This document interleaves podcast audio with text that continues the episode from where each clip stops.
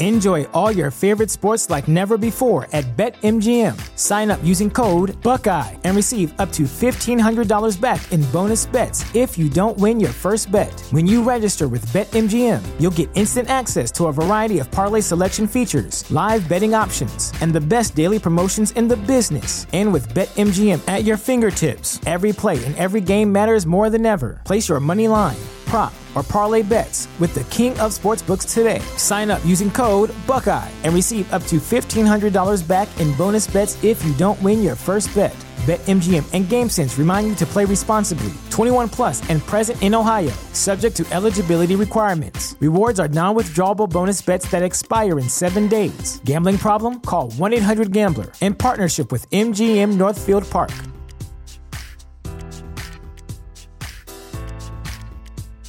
The future is a hefty responsibility and not one that we take lightly, but then taking things lightly has never been what Hefty is about. That's why we've created the Hefty Renew program that turns hard to recycle plastics into valuable resources like park benches and building materials. To participate, simply fill up an orange Hefty Renew bag with accepted items, tie it up, and drop it in with your regular recycling. That's it, it's that easy. It's time to rethink recycling with Renew. Particular valued resources may vary by geography. More info available at heftyrenew.com.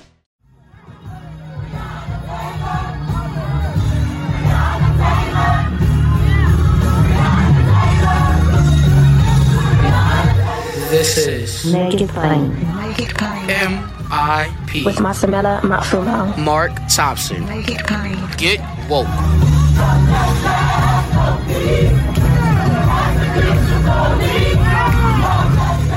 Ladies and gentlemen, we have a very special broadcast and conversation with you and for you today. We all uh, have mourned the loss of one of the greatest icons in our history, none other than Henry Louis Aaron.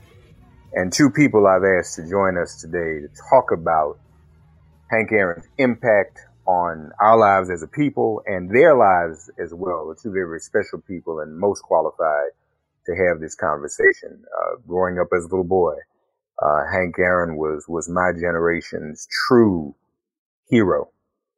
Speaking of heroes, one of our guests today, he's been with us before. We're happy to have him back. He is the author of The Last Hero, which I think is probably one of the best biographies on Hank Aaron, other than Hank's own autobiography. Strongly recommend each of you get it and read it. Howard Bryant of ESPN is here with us. We welcome him also here with us. We know about Bo Jackson and Deion Sanders, but this is the only man to have been drafted in four professional leagues. Great athlete, Hall of Famer himself. Uh, as a matter of fact, growing up watching Hank Aaron, the next one to watch was him, and and he did things that uh, ball players hadn't done yet. He had his own foundation. He had a section um, in the stadium when he was in San Diego for young kids to go and watch the games. He was doing all of that, and he's now a special advisor to the Players Union, moving and shaking. Hall of Famer Dave Winfield is also mm-hmm. with us. Um, welcome to you both, brothers, and first of all, happy Black History Month. Thank you. Thank you very much. Glad to be here. It's a pleasure. It's a pleasure to have you, and, and glad we finally were able to get together and, and make this happen. Dave, I want to I want to begin with you, man. Um, uh, how did you first come to know Hank Aaron, even before you were a player? I don't mean to date you, but I'm not sure how, how old you were when, when he was first making his moves. But talk to us a little bit about um, how you first realized as a young person who he was. Well, uh, growing up, I'll say in the 50s and 60s, um, baseball was the number one sport in America. It was. People now think it's basketball or football. They didn't think Super Bowl. Howard could uh, expound on those kind of things. They didn't think Super Bowl would succeed. They didn't care Bill Russell was winning, winning 10 championships or whatever up in Boston. The American heroes were baseball players. And so growing up in Minnesota, my brother and I, we played baseball and baseball cards was the method of communicating who these players were and a ebony magazine. you know, you would look and see, uh, the, the black or African American baseball players that were playing. Uh, I rarely could make it to a game because we didn't have any money. We didn't have a car or anything like that. We didn't have a television when I grew up. So, um, it, it, was, um, a great thing for me to finally, once I became a professional player, to be able to meet and play against Hank Aaron and Willie Mays and McCovey and Gibson and people like that. So that is my story. How I, but I just knew about Hank Aaron. They were one of the heroes of America and for me. Um, Howard Bryant. Yeah, so I was going to say, Dave, when you were, mm-hmm. go ahead. No, go I was going to say, Dave, when, when, when, Dave, when you were probably 10, between 10 and 14, 15, as a, you know, sweet spot ages as a, as a kid, um, the Braves were still in Milwaukee. Could you get them in, Mini- in, in Minnesota, in St. Paul? No, no, no. We didn't. Radio, I don't think it would even go that far. I mean, people would say, yeah. "What? What? What age did they live in?" yeah. But no, it was the Minnesota Twins when they came to town. The Twins, yeah. In the '60s, right. yeah. Those those were my heroes that I could see on a daily mm-hmm. basis. Yeah. Yeah. So, but speaking of that, Howard, that's a good segue because I wanted to ask you this at some point. That was one of the, the, the challenges to Hank Aaron's career was that he was not in a major market. And so a lot of the focus was on all the New York teams and especially Willie Mays. That's why, you know, it kind of shocked, especially a lot of white folk when they looked up one day and he had 700 home runs, wasn't it? Yeah, I think that there are, there are always, to me, there are two things that really undermine Henry as a player. And not just necessarily as a, from his demeanor. Not everybody is built. I mean, Henry was an introvert. He was not that guy who was promoting himself, drawing attention to himself. All of that aside, there are really two things that, that changed Henry's arc. And, and Dave knows this really well because he was in, you know, he was on both sides of it. One, I think that he was Henry as a player. When you play in Milwaukee and then you play in Atlanta, and Dave knows this very different than when you play in San Diego, then you go to New York. All of a sudden, people notice you. People know there were people who, who told me, and I disagreed with this because you know Dave was my favorite player growing up, as he knows a gazillion times. But there are people who told me Dave was a better player in San Diego than he was in New York in terms of just pure athleticism and pure they said you didn't even see the real Dave Winfield, you know, when he first came up. You know, he had been in the league 10 years by the time he got to New York. And so when you think about Henry, you're looking at him in Milwaukee. You're looking at him in Atlanta. You're not seeing him in New York. You're not seeing him in LA. You're not seeing him on the game of the week. You're not, no one's getting that, you know, the real sort of look at who he was simply because he wasn't in the major market. And of course, Willie was. And so there was, there was that. The other thing that I think undermines Henry generationally, historically, is the fact that when you think about your favorite players, when you think about the great, great players of all time and you think about their moments and, you know, Dave is talking about not having a television. We live in the visual age right now. And when you think of Michael Jordan, what's the first thing you think of? You think of the commercials. You think of him jumping from the foul line. You think of the move against the Lakers, left hand, right hand. When you see Dr. J, same thing. When you think Dave Winfield, you think Dave Winfield with the big long strides, either defensively, offensively, running the bases. You know, when you think of all those players, you think of them, you know, Willie Mays, you think of the catch. You think of them at their best, in their physical prime, doing their thing. The lasting moment of Henry Aaron is when he's 40, when he's breaking the record. So the image that everybody sees of Henry is he's a 40 year old player. He's 20 pounds overweight. He's past his prime. He's breaking a marathon historical record. You didn't see Henry in the 50s when he weighed 175 pounds, when he was a pure athlete, when he was stealing bases the same way Willie did and the same way those other guys did. So people don't look at him and immediately associate him as a super athlete because the image they see is him trotting around the bases as a, as a 40 year old. So you don't get that sort of like I never saw Jackie Robinson play. Obviously, he he died when I was three years old. but the image of Jackie made you want to play baseball. The image, the electricity of watching him play. And Henry never really got that. I mean, on the one hand, you get it because it was, it takes a long time to hit 715 home runs. But in our image, in our memory of him, unless you saw him at his best, the video history of him doesn't give him his due. Yeah, yeah.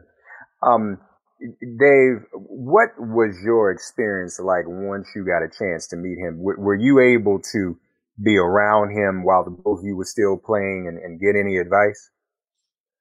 Um, the advice was more, and, and the relationship was strong post playing days. I knew him. Uh, we, I played against him. I would, when I was in San Diego, he was in Atlanta. I would try, you know, try to beat his team, but I was always pulling for him because I knew the negative things that were happening to him, the death threats, you know, going to break Babe Ruth's record, an African American man going to do that. So he was under a lot of duress. So I was always pulling for him and I just did, admired his style and such. And then he went to the other league and I did as well. So we didn't interact that much, but post playing days, I mean, so many dinners and special events that we went to. One of the great things that I did, I'll always remember. I got a chance to MC his 75th birthday party in Atlanta with a couple of former presidents. You had Carter, you had uh, Clinton, you had a couple of governors, you had other heads of state, and I'm the MC. you know, things of that nature. And then in baseball, I mean, we would talk about how do we, he would always say, how do we get some more black kids in baseball? I said, Hank, we're working on some things. I'm on a joint committee with MLB and we have a foundation and we're going to create, you know, certain things around that. So they even named a Hank Aaron Invitational down in, uh, Atlanta at the old Dodger, uh, the Dodger Stadium. In fact, Mark, did, I don't know if your son had a chance to make it to it, but. Oh yeah, no, he went, uh, in the summer of what? I think, think 20, yeah, summer of 2019. Okay. And, and he got a chance to meet Hank as well. That's right. That's and, right. And those things are branded in your memory. Oh, yeah. And, and, and these are living legends. And just so he was a, a friend and he was like family to me. And, you know, you put very few people on a pedestal in one's life, especially if you're playing against someone. But he was one of those people. And Howard, as you said, he was soft spoken. Here's a man from, you know, rural Georgia growing up in the, what, 30s and 40s and, I mean, uh, 50s and all the indignities he had to deal with. So guys from that era were pretty much low key. You talk about Willie Mays. I mean, other than the say hey and all of that, you had to be careful where you walked, what you mm-hmm. said. Willie McCovey, what, you know, and Billy Williams, these guys coming from rural Alabama, you know, Mobile, Alabama, and, and things like this. So they had to be careful. So they weren't always outspoken. You know, they let their their their speaking uh, be seen by how they played the game. As a matter of fact, Howard, I was yeah. on your book um, for today, and I was reading the part where you know Henry got a little bit as heckled when he got to Milwaukee, even by some of his teammates. And it was that uh, Alabama experience and what his parents had taught him, mm-hmm. wasn't it? That, that made him kind of like, well, you know, I'm, I, I can't outspokenly fight these battles because they're going to be coming every minute of every day, uh, aren't they? And, and it's, if I remember correctly, you wrote how, um, he would, uh, retain that information. He would size up his enemies and kind of keep that information and, and, and store it to use later. Yeah, there's no doubt about that. It's almost like, you know, Marlon Brando in The Godfather. Never tell anybody what you're thinking, right? You never let them know. Mm-hmm. And he was collecting. And I think one of the things that Henry always talked about in terms of why the record was so important, it wasn't simply to pass Babe Ruth. It was that if you had that record, they had to listen to you. When you're the all-time home run champion, people have, have to listen to you and Henry had something to say. And I think that Dave's got it right when he was talking about how it's a it's such a different time, and the speed in which things are happening historically is sort of mind-boggling. It's it's you know time is relentless, And to this generation and previous generations, it's difficult to remember that baseball was not just the number one sport. Baseball was by far the number one sport. It was the sport. It was the sport for the fans. It was the sport for in, in media. It was the sport for the players. If I mean, what was the old line that the scouts used to use on you guys, Dave? You want to play football? What do you want? You want a major league contract or or a limp, right? That was the thing. It was the sport that paid most. Is that you know why would you play anything else other than other than baseball? It's the game that's going to get you recognized. And people seem to, you know, people forget that even as late as the, the 1950s and 60s, even the early 70s, I remember watching Wide World of Sports as a kid. Baseball, boxing, horse racing. I mean, those were the sports. They were the number one sports in the country for a long time. I'm like, why am I watching the Kentucky Derby? Back, people cared about that stuff back then. And so, and when Henry came up, Henry told, told me he had not had an actual person to person conversation with a white person until he was 18. I mean, that's how segregated Mobile was. That you saw somebody white coming towards you, you put your head down, or if it was a white woman, you crossed the street or whatever it was. You did not engage with these people. And it wasn't until he went to Eau Claire, Wisconsin in the minor leagues where he actually spoke to somebody white as like peers. And so you think about what that does. And then he comes to the Milwaukee Braves and you've got them, both the media and his teammates referring to him as Stepin Fetchit. They referred to him as Stepin Fetchit in print. You read the Milwaukee Journal, and that's, that was the nickname. Joe Adcock gave him that nickname. And so he's retaining all of this, that there's going to come a day where I'm going to be able to speak about some injustices and what's happening to me. But early in those, in those days, rookie year 1954, for the first three, four years of his career, he had to sit and take it. Uh, stay on there. I'm going to come back to you in a minute, Dave. But since you brought that up, Howard, because here's the other thing that I think was was probably most revelatory about your book, The Last Hero. You make the case with evidence that what Henry Aaron endure, endured in those early days, and then going in the minor leagues, and then playing in the Sally League, because there was not the same microscope of national media there as there was here in Brooklyn, that what Hank endured was under the cover of darkness. And because it was under the cover of darkness, it enabled those racists to even treat him more harshly than Jackie Robinson was treated because it, it was no camera lens on it. Is, am I saying that correctly? No, you got it right. I mean, it's not, it's certainly not a comparison because nobody went through what Jackie went through. But what Jackie did go through, he endured with some levels of protection, right? The Dodgers didn't train in Florida the whole time. They trained in Cuba to lessen the impact on Jackie. They, when Jackie was in the minor leagues, they didn't send him down south. He played in Montreal and played up north uh, in, in to protect him a little bit. Obviously, the most southern team was Louisville, which they played down there for the championship. But Henry was in a different category because of another thing, which was, was in 1944, 1945, you knew who Jackie Robinson was. He was a national athlete playing UCLA. So you knew Jackie Robinson as a basketball star. You knew him as a football star. You also knew him because of his court martial. You knew him as a national figure. These black players, this next generation, the 1950s black players, nobody cared. They just took you even though you had talent. They took Hank Aaron. They put him in the Sally League down there by himself. No protection. The the you know the Boston Braves at the time, the Milwaukee Braves at the time when they drafted him. I'm sorry, when they signed him, they didn't have any real investment in him. They knew he was talented, but it was sink or swim. I remember Felix Mantilla, one of uh, Henry's teammates, telling me that they were down in the Sally League playing in Jacksonville, and and the fans, the home crowd, uh, is chanting alligator bait at him, and Felix looks at one of the white players and says, What's alligator bait? And the player looks at him and says, You. And so this is the home team. And there's no protection. And you're there by yourself. And you've got to endure this. And I was, we did a, an event yesterday up here in Massachusetts with, um, with Mo Vaughn, uh, talking about Black History Month and the Negro Leagues and such. And I just love the way Mo, even today, Mo, his position was, this is what we go through and you will you will figure out whether or not you've got what it takes to survive. And there's no sugarcoating it. So just think about what it was like to be in the Sally League down there by yourself. Can can I just comment, uh, interject on that, uh, and, and, and just say that is why I respected guys like Hank and Frank Robinson and Willie Mays and Billy Williams and Vada mm-hmm. all these guys because they went through so much. You know, I was on their shoulders. I am, I wanted to carve a relationship with them, talk to them. What have you been through?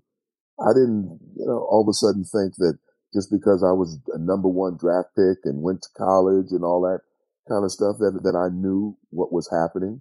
So uh, their history, their experience, I wanted to glean. I wanted to learn from them and I was able to, you know, craft those relationships. But that's why I respected them so greatly. And I, I don't want to, uh, not relay this one, this one story. And, and Howard, we talked about how, um, they never got their Hank never got his accolades or appreciation or people didn't know who he was. When he was another good friend of mine, and you may you guys may have seen the documentary, The Black Godfather, Clarence Avant yeah. is, mm-hmm. is a good mm-hmm. friend of mine. He lives out here in California, and uh, he he told me the story, and Hank shared it with me separately. How when he, Hank was about to break the record, Babe Ruth's record, and Clarence is looking at this. He said, "Man, this black man needs to have um, opportunities, uh, you know, as far as endorsements and things of this nature, because he had virtually nothing." Mm-hmm. And um, he went down to Atlanta, met Hank, and said, "Come on, we're going in. We're going to meet uh, Coca Cola, top guy at Coca Cola." And he got the meeting and went up there, and Hank he he was taken aback by Clarence's tactics and the way he negotiated but basically, just told the, the chairman uh, that, look, black people drink Coca Cola too. You need to recognize this man. He's going to, he has one of the greatest careers in the history of our sport. And the man had nothing to say other than, you're right. And he got him an endorsement. Mm-hmm. And, uh, mm-hmm. you know, but the relationship between those two, you know, barrier breakers and, you know, guys that, uh, came up in different circumstances. So it's kind of a wonderful story. Hank laughs at it because the language wasn't, uh, Clarence didn't say, you, you should uh, honor this black man. he used mm-hmm. another, yep, another yep. term, but he got the job done. And so we, we laugh heartily about that situation. Yeah, and, and it's funny. Mm-hmm. Go, ahead. go ahead, Howard. I'm sorry. Go ahead. I was going to say, and, and, and those are the things when people talk about, oh man, why is Hank so bitter? It's just such a terrible word. And I, I am really even more, uh, hardcore about these things in terms of being diplomatic. I was talking to Dave, you know, I'm working on this book on Rickey Henderson and you and I talked about it before the pandemic. And Rickey would always say, man, he said, what did he say? Dave, Dave was our lawyer. Dave was the lawyer. Dave, he said, Dave, Dave, Dave was, uh, I remember, I gotta go look at the notes what he referred to you as, but the diplomat. Yeah. Um, he was the one, right? And I find myself as I get older feeling less and less diplomatic. And I just look at it and I, I think we always talk about what Henry went through, but it's very rarely framed as this is what you did to him. He went through it, but you did this to him. And that's the that double-edged sword about the word dignity. And mm-hmm. sometimes the word dignity applies, and sometimes the word dignity is used as a cover for what you did to him. And that's where Henry used to get so upset. I'm not bitter. You're asking me about what happened in my life. This is what happened. Do you want to know what happened to me or don't you? And Henry just had gotten to the point where it was like, whenever I I answer the question, you think I'm mad, and I'm just telling you the truth. What you're really mad about is what you did to me.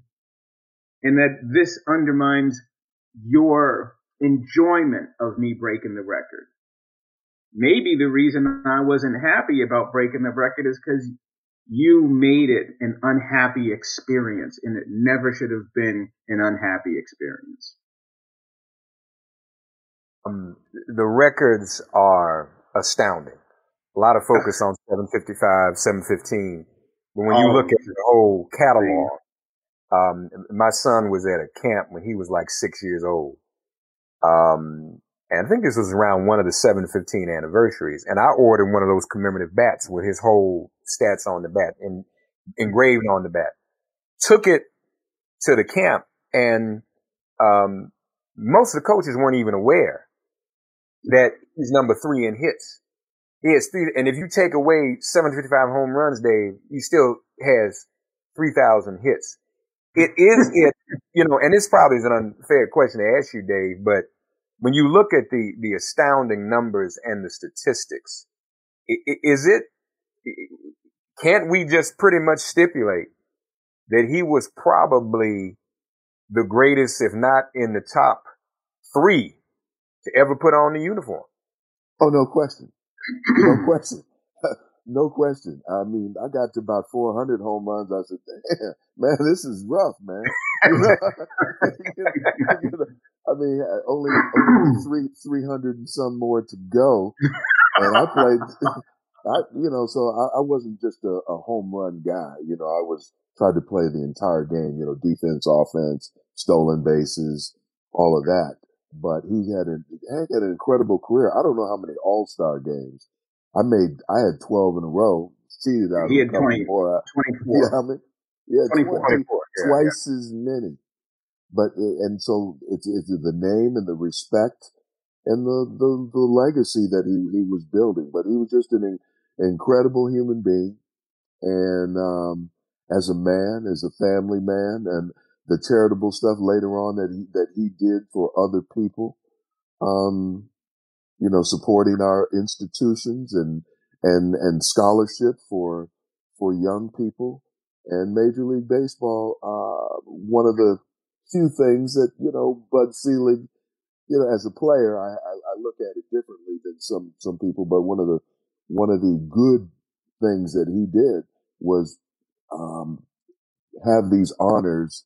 I mean, for Hank Aaron, he supported him a great deal yeah. across the board, and um, a lot of stuff was late, but it was still timely.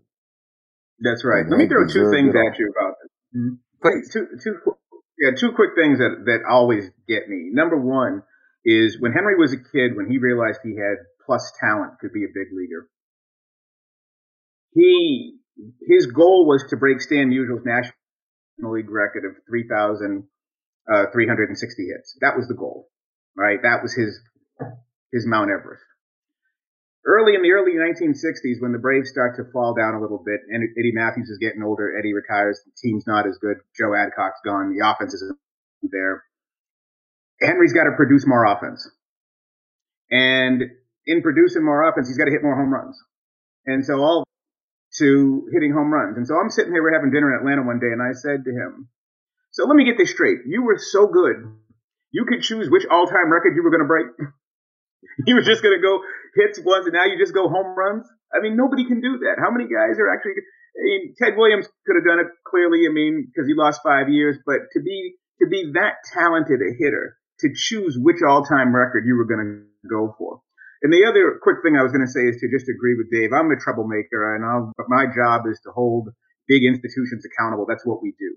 And it must, however, it must be said that one of the greatest things that happened to Henry in terms of legacy is Bud Selig taking over as commissioner. Bud idolized Henry. That was his guy in Milwaukee. Henry's as big a reason that Bud even got into baseball. And when Bud took over as commissioner, where Henry was at that time, remember, that Henry's autobiography, I Had a Hammer, came out in 91.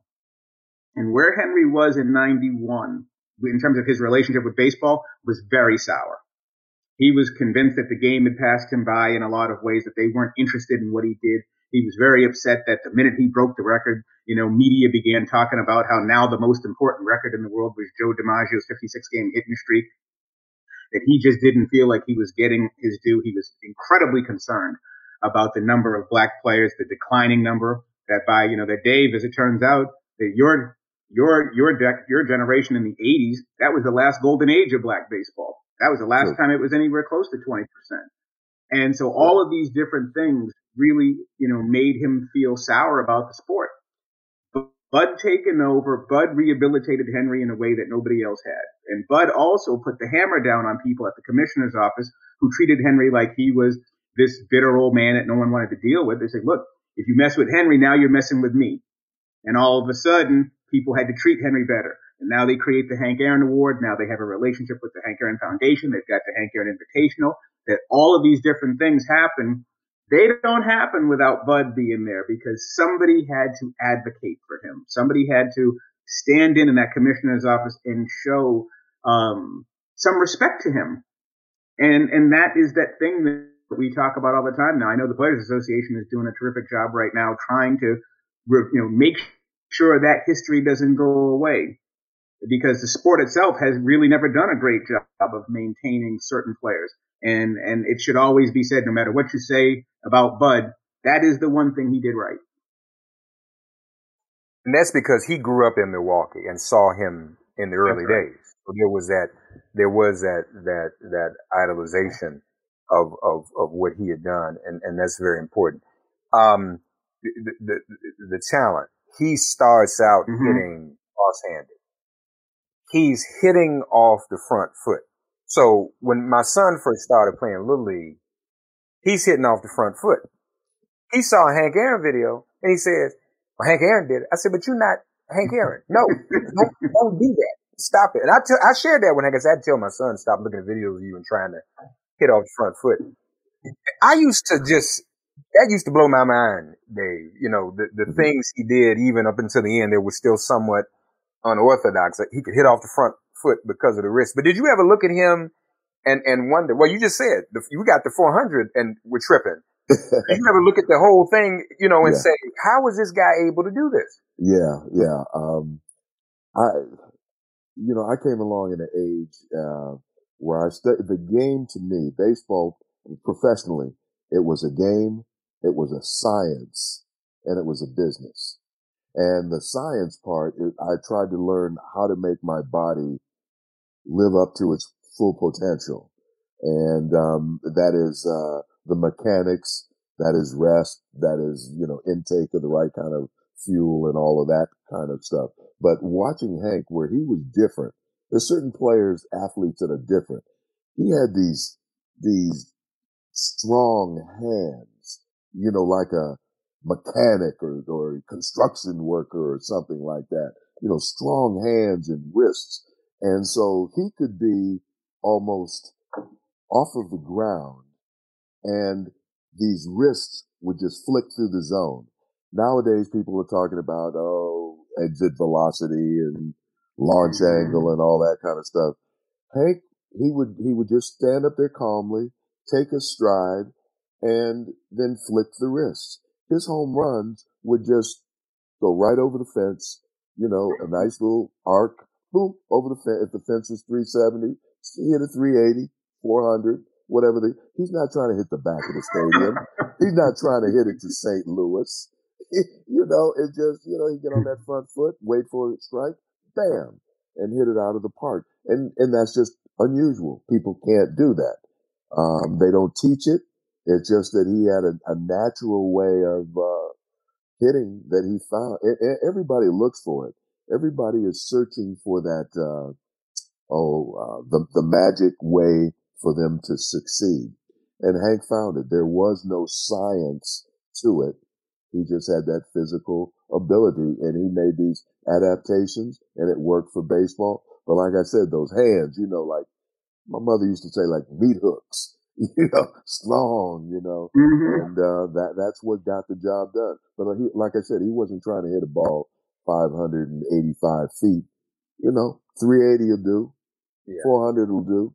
hey, hey, Howard. Well, um, it, yeah, I, would want to just jump off on that. For, no, go ahead. Go ahead, Howard. Jump on that for, just for just for one one quick second. Ted Williams, considered the greatest hitter of all time, used to sit there in in in the 1950s and watch Henry and say, "You can't do what he's doing." Yeah. Right? Even though you're, yeah. he said, you can't hit off your front foot with that much power. You can't do it. And Henry would get that front foot stomp and flick, and in in the you know one of the great studiers or historians of hitting, Ted Williams would just look at him. How does he do that? And for Ted Williams to marvel at what you're doing means you're you're doing something pretty incredible. You're right about that.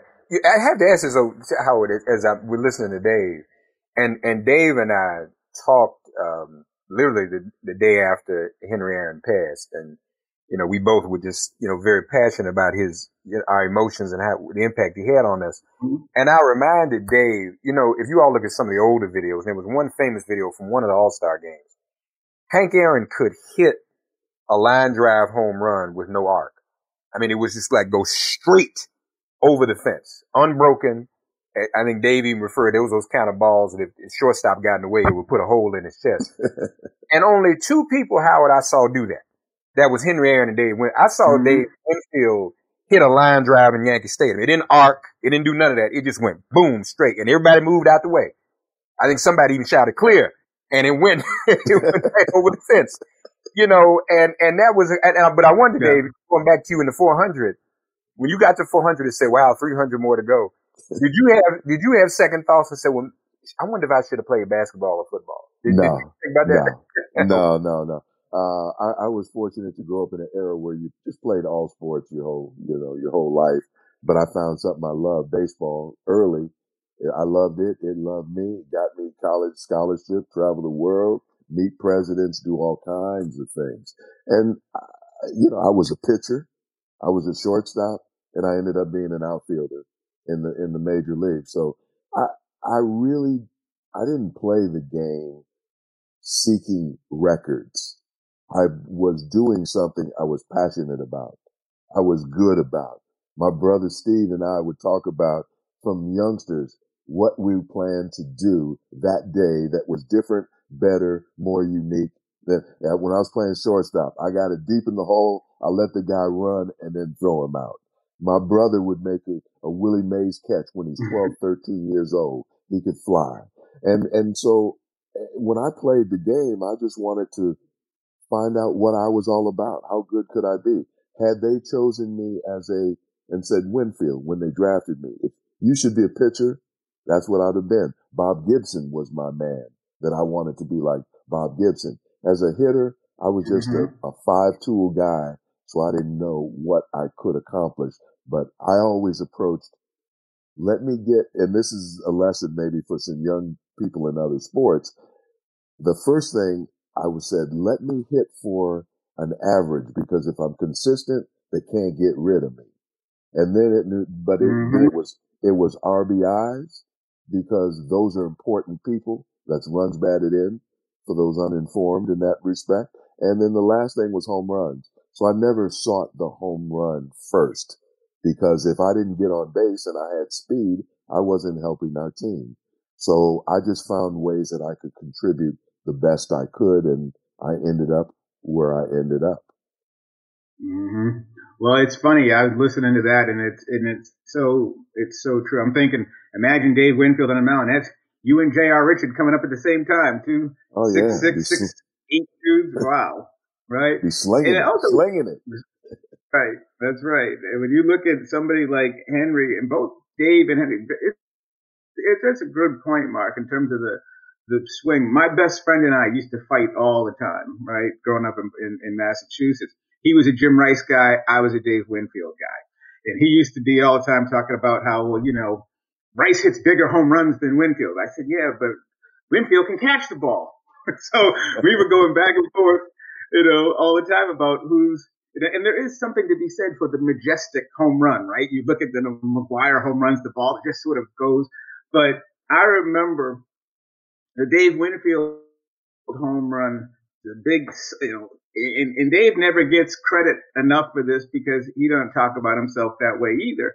But you didn't play in a in a in a ballpark that helped you as a home run hitter until you got to Minnesota. You what forty? I mean, oh yeah, oh yeah, yeah. It, I mean, it, it was, San Diego was, was not a right-handed hitter park. Yankee Stadium was four thirty out there in Death Valley when you got there, yeah. and yeah, yeah. San, San Diego was uh, was spacious, seventeen foot high wall all around. 410 in center field, 330 down the lines. It was a football stadium that you had to had to right. perform in. And then our team wasn't very good, so they're not going to pitch to you, but you have to get learn. anything to hit. Mm-hmm. Yeah, you have to learn those things. But I, I, have to say this, and then Mark, I'll let you uh, take over once again. But when you mentioned your friend mentioned Jim Rice, mm-hmm. just thinking of it now, he was the closest person to Hank in terms of having wrists. Yep. yep. Oh yep. my gosh. Oh my gosh.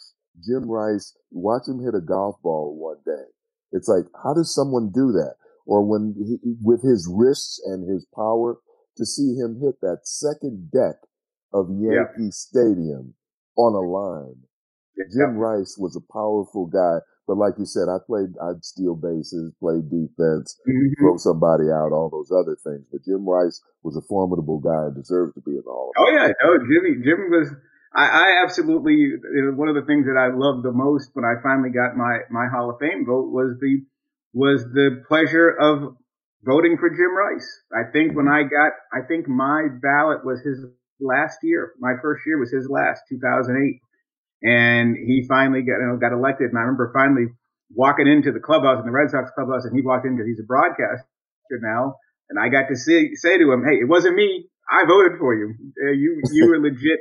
And I think it's also thinking about that period too. When you think about lineage, this is a, this is a good sort of moment for us. I feel like this time that we're talking about right now, there is a lineage, there's a legacy to black baseball from Henry and Willie to, you know, to, to Stargell and Winfield and Rice. And it just kept going and kept going and kept going. And we're in the, you know, your best, you know, your, your favorite players back then.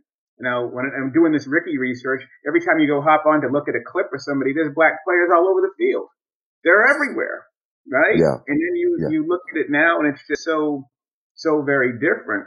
And I remember talking to to Dusty and and to Henry about this. One of the things that I'm so so grateful to Henry for was the fact that he was willing to let us learn about him. He wanted to be known. I, I, I was talking to to uh, somebody, I think it was Dusty, about this, about how angry I was at Frank Robinson and and you know Frank was tough. Frank was as tough as as tough as they came, and you got to have a lot of respect and and understanding for those black men that came in during that period because they dealt with so much. So much had been done to them.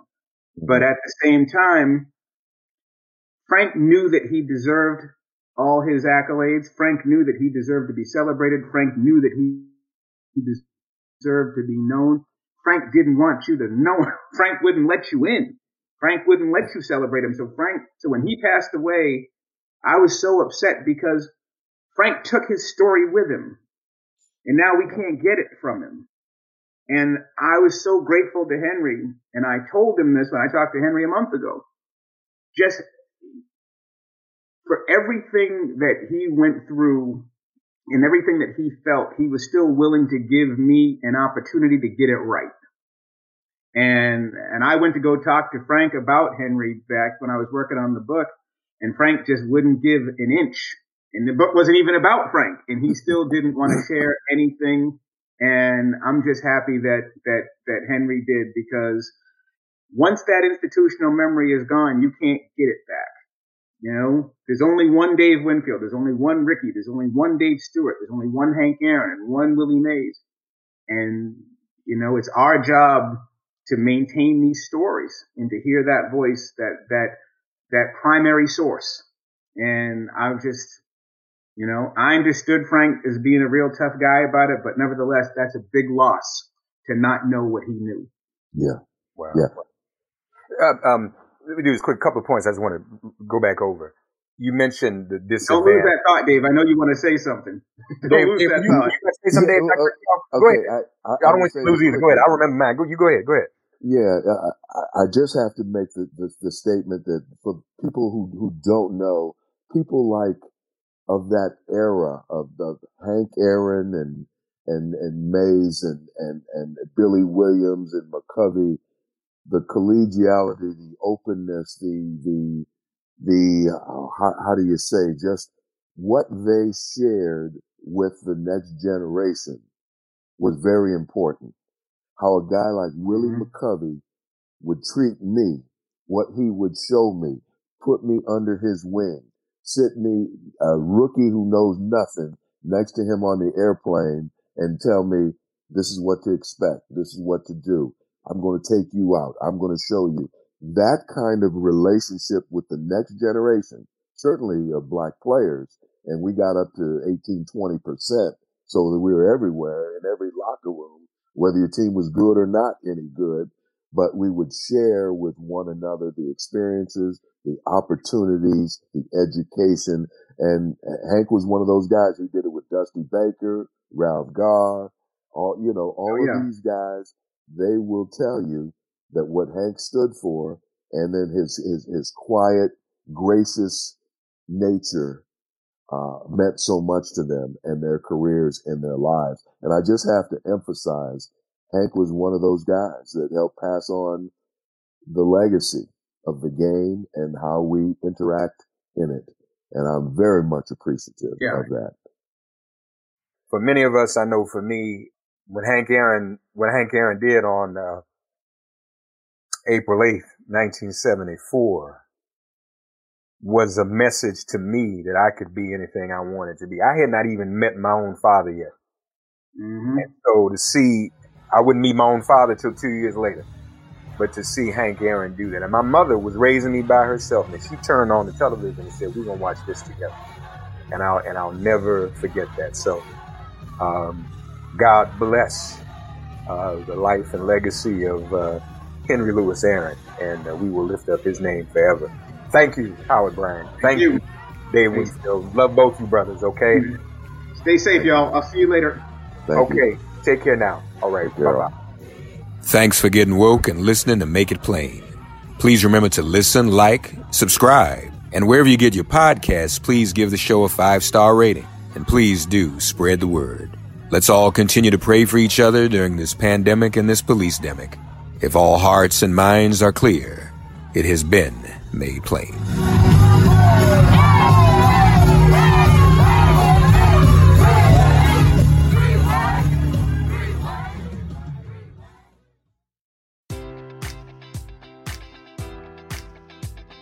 Enjoy all your favorite sports like never before at BetMGM. Sign up using code Buckeye and receive up to $1,500 back in bonus bets if you don't win your first bet. When you register with BetMGM, you'll get instant access to a variety of parlay selection features, live betting options, and the best daily promotions in the business. And with BetMGM at your fingertips, every play and every game matters more than ever. Place your money line prop, or parlay bets with the king of sportsbooks today. Sign up using code Buckeye and receive up to $1,500 back in bonus bets if you don't win your first bet. BetMGM and GameSense remind you to play responsibly. 21 plus and present in Ohio, subject to eligibility requirements. Rewards are non withdrawable bonus bets that expire in seven days. Gambling problem? Call 1 800 Gambler in partnership with MGM Northfield Park.